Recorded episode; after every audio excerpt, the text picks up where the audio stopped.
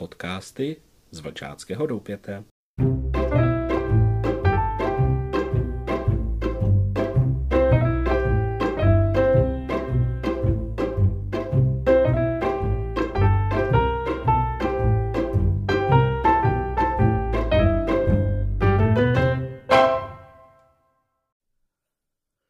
Nazdar ve spolek.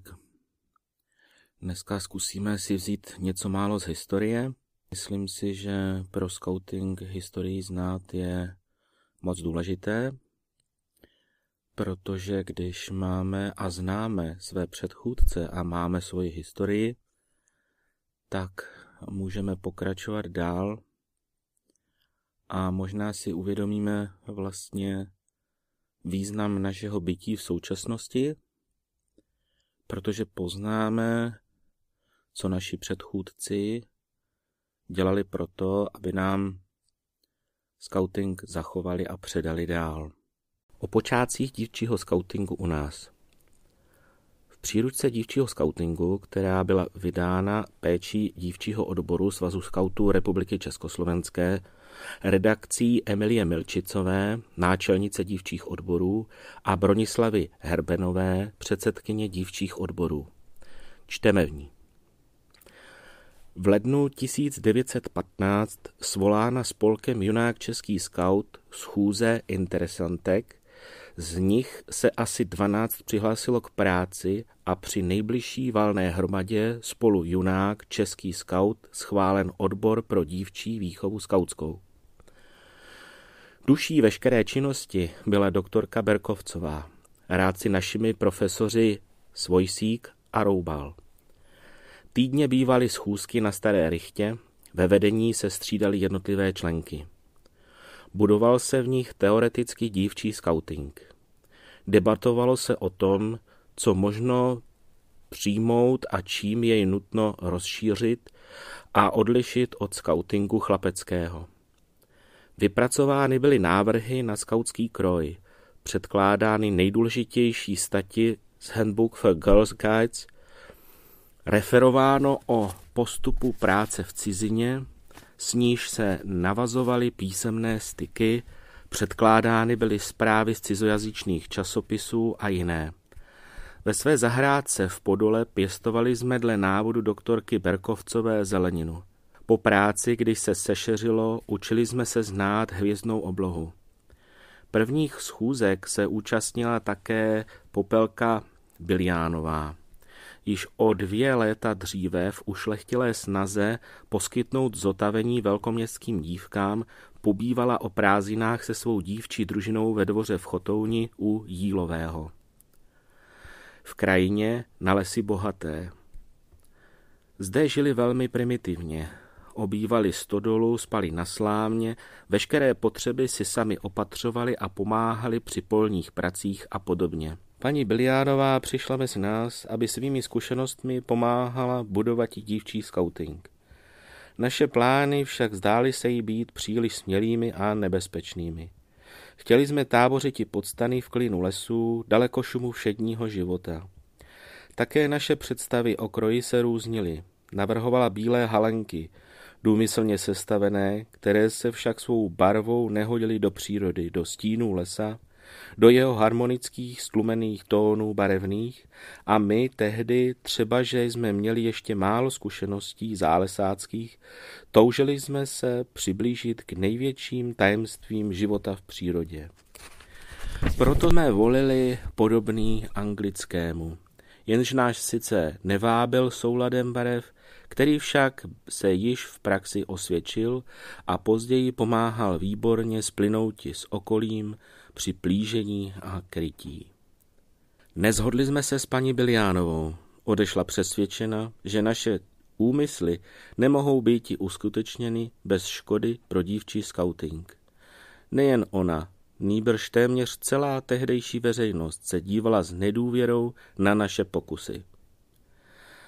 Tehdy našimi nejlepšími přáteli a rádci byli nezapomenutelní učitelé naší, profesor doktor Čáda a profesor doktor Drtina.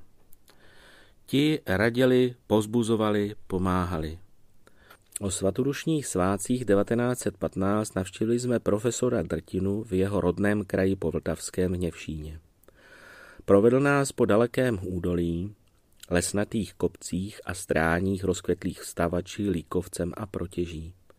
Ukázal nám tiché malebné údolí, které vyhlédl pro svou budoucí chatu Lidovou univerzitu, která žila v jeho snech o slavné budoucnosti českého národa a kterou jsme znali z jeho přednášek.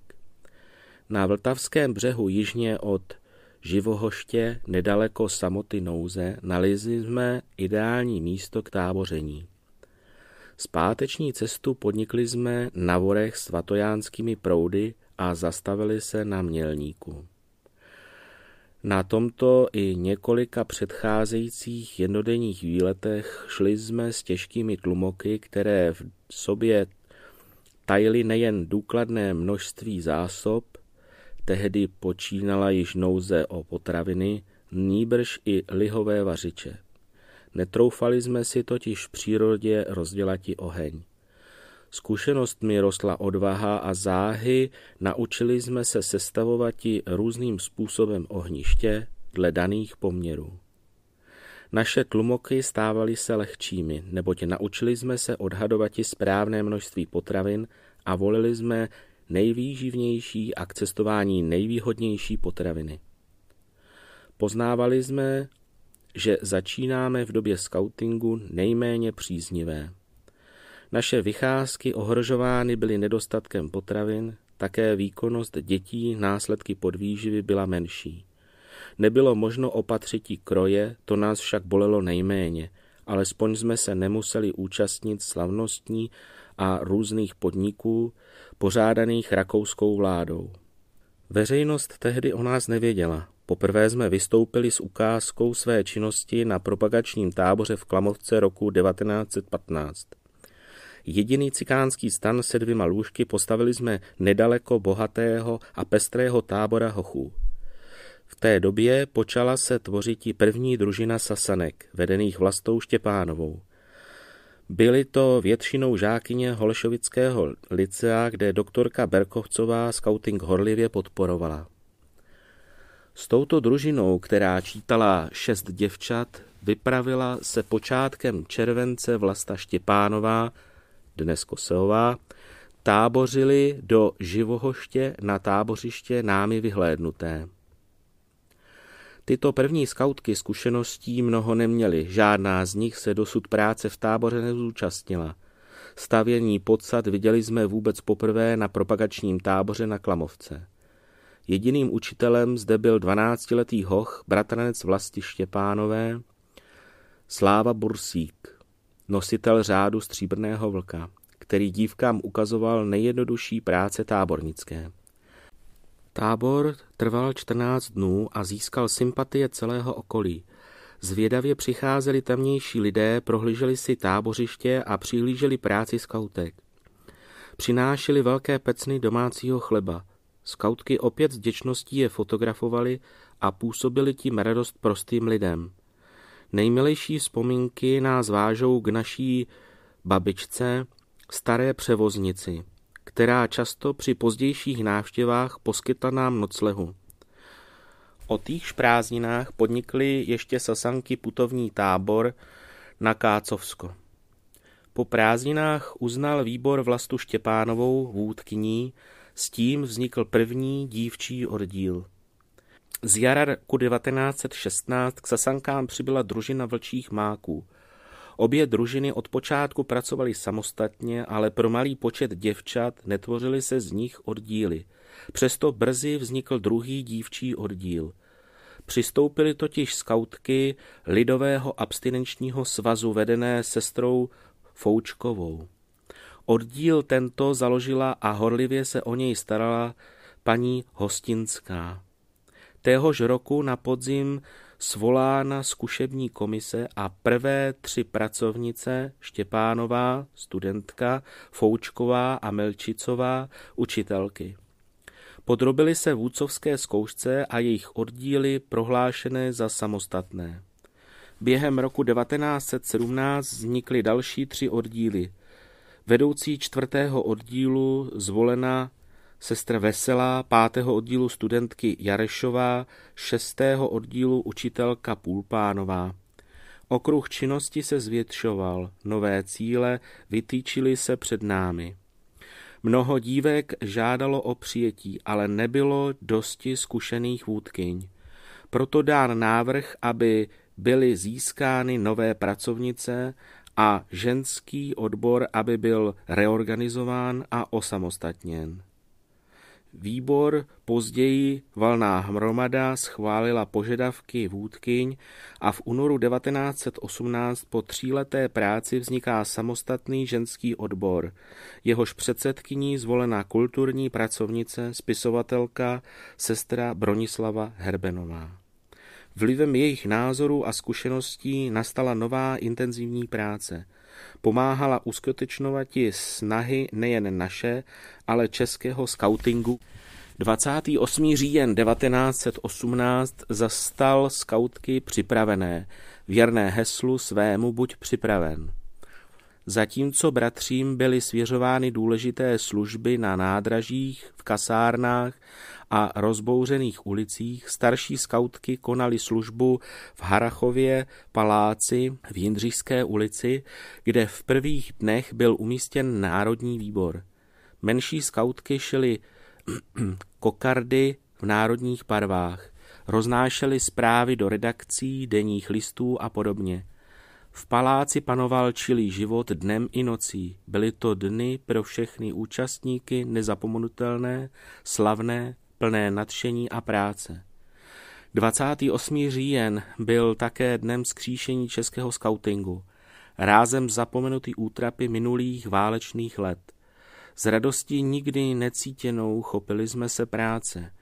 Náhlému přílivu mládeže nestačily dosavadní oddíly. Prvních šest zvolna a pevně vybudovaných vzrostlo necelém roce na sedmnáct. Podobně se šířil dívčí skauting na venkově, po Čechách i Moravě. Mládež dorůstala, bylo třeba hledat i nová pole činnosti.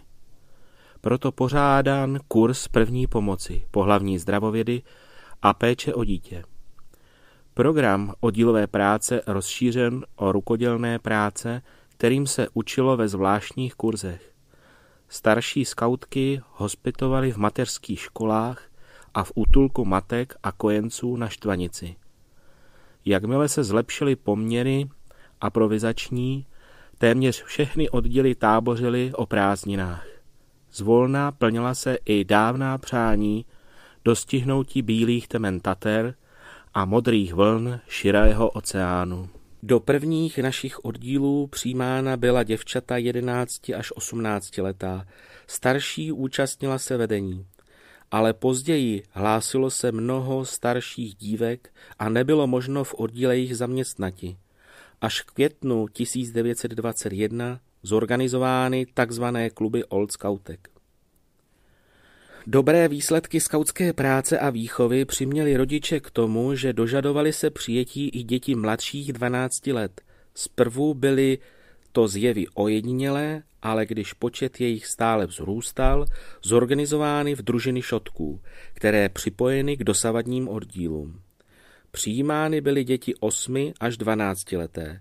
Vypracován pro ně zvláštní, jejich věku přiměřený program a kroj.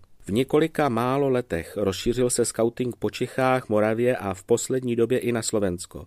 Je to dobrodinní pro mládež velkoměstskou, kterou vábí volným životem v přírodě, ale stejně zušlechtuje svými idejemi i děti v ní vyrostlé, které právě scoutingem nových krás v přírodě nalézají. Při týdenních schůzkách v klubovnách bývá program pestrý. Řeší se ideové otázky skautingu, hovoří se o nejrůznějších zjevech přírodních, cvičí se orientace, čtení map, signalizování, připravují se výlety, provádějí se různé práce rukodělné, pořádají se závody různého druhu, při nich se bystří smysly, hrají se společenské hry, zpívají se národní písně, jejíž každý oddíl se chystá nevyčerpatelnou zásobu k táborovým ohňům.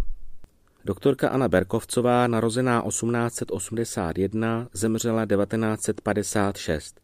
1906 až 1909 profesorka licea v Chrudimi, 1909 až 1917 profesorka licea v Praze 7, později ředitelka tohoto licea, zmíněného v první dívčí reálku. V roce 1918 až 1919 řídí nově založenou školu sociální péče a učí vyšší dívčí škole v Praze. Od roku 1923 byla ředitelkou dívčí zahradnické školy v Krči. 1924 až 1925 uvádí nově založený státní pedagogický seminář pro učitelky hospodinských škol. 1924 spoluzakladatelka skupiny Organizace práce v domácnosti, pozdější ústředí československých hospodyň, členka zkušební komise pro učitelky zemědělských škol, Československou akademii zemědělskou a tak dál. Z jejich publikací pro nás zajímavé kam z licea, kam ze střední školy, rostlinopis pro nižší třídy dívčích liceí, práce v zahradě. Další osobností byla Bronislava Herbenová, narozená 1861, zemřela 1942, rozená Foustková, žena spisovatele Jana Herbena. Pracovala se svým mužem v redakci času, literární činnosti zahájila překlady z ruských autorů Dostojevský, Gančarov, Garšin, Turgeněv a jiné. Psala povídky a pohádky pro mládež. Z desíti ročníků Besed času uspořádala trojdílnou čítanku pro mládež v roce 1907. Emilie Milčicová, narozená 1889 v Praze, profesorka tělesné výchovy, vůdkyně třetího oddílu, od roku 1920 náčelní, v roce 1938 jmenována čestnou náčelní. Těžištěm její činnosti byly lesní školy, které kromě několika výjimek vedla. Po roce 1945 přednášela tělesnou výchovu, táborové stavby, polní vaření a tak dále. Se sestrou Herbenovou redigovala první příručku pro skauty. Dnes 22.2.1969 vyznamenána stříbrným trojlístkem. Zemřela roku 1969. Vlasta Štěpánová Koselová, narozena 1895 v Týništi nad Orlicí. Po maturitě na Holešovickém liceu vystudovala na vyšší sociální škole, později na Vysoké škole sociální. Státní zkoušku z francouzštiny, vůdkyně prvního oddílu 1915. 1919 pražskou spravodajkou. Pracovala jako tajemnice Českého červeného kříže. 1930 zvolená do náčelnictva zahraniční zpravodajka, členka Světového výboru skautek, roku 1938 zvolena náčelní dívčího kmene Junáka, po válce náčelní českého Junáka, 1946 místo předsedkyní Světového výboru, od roku 1968 náčelní českého Junáka, místo starostka českého Junáka. 22.12.1969 vyznamenána stříbrným trojlístkem. 1.5.1969 řádem práce. Zemřela roku 1973. Vlasta Litochlebová Macková, narozená 5.5.1920 v České Třebové. Gymnázium absolvovala v Hradci Králové, kam se celá rodina přestěhovala. Od svých čtyřech let se zúčastňovala činnosti česko-třebovských skautů. V roce 1926 se stala světluškou. V roce 1945 se stala zahraniční tajemnicí a v roce 1968 náčelní dívčího kmene. thank you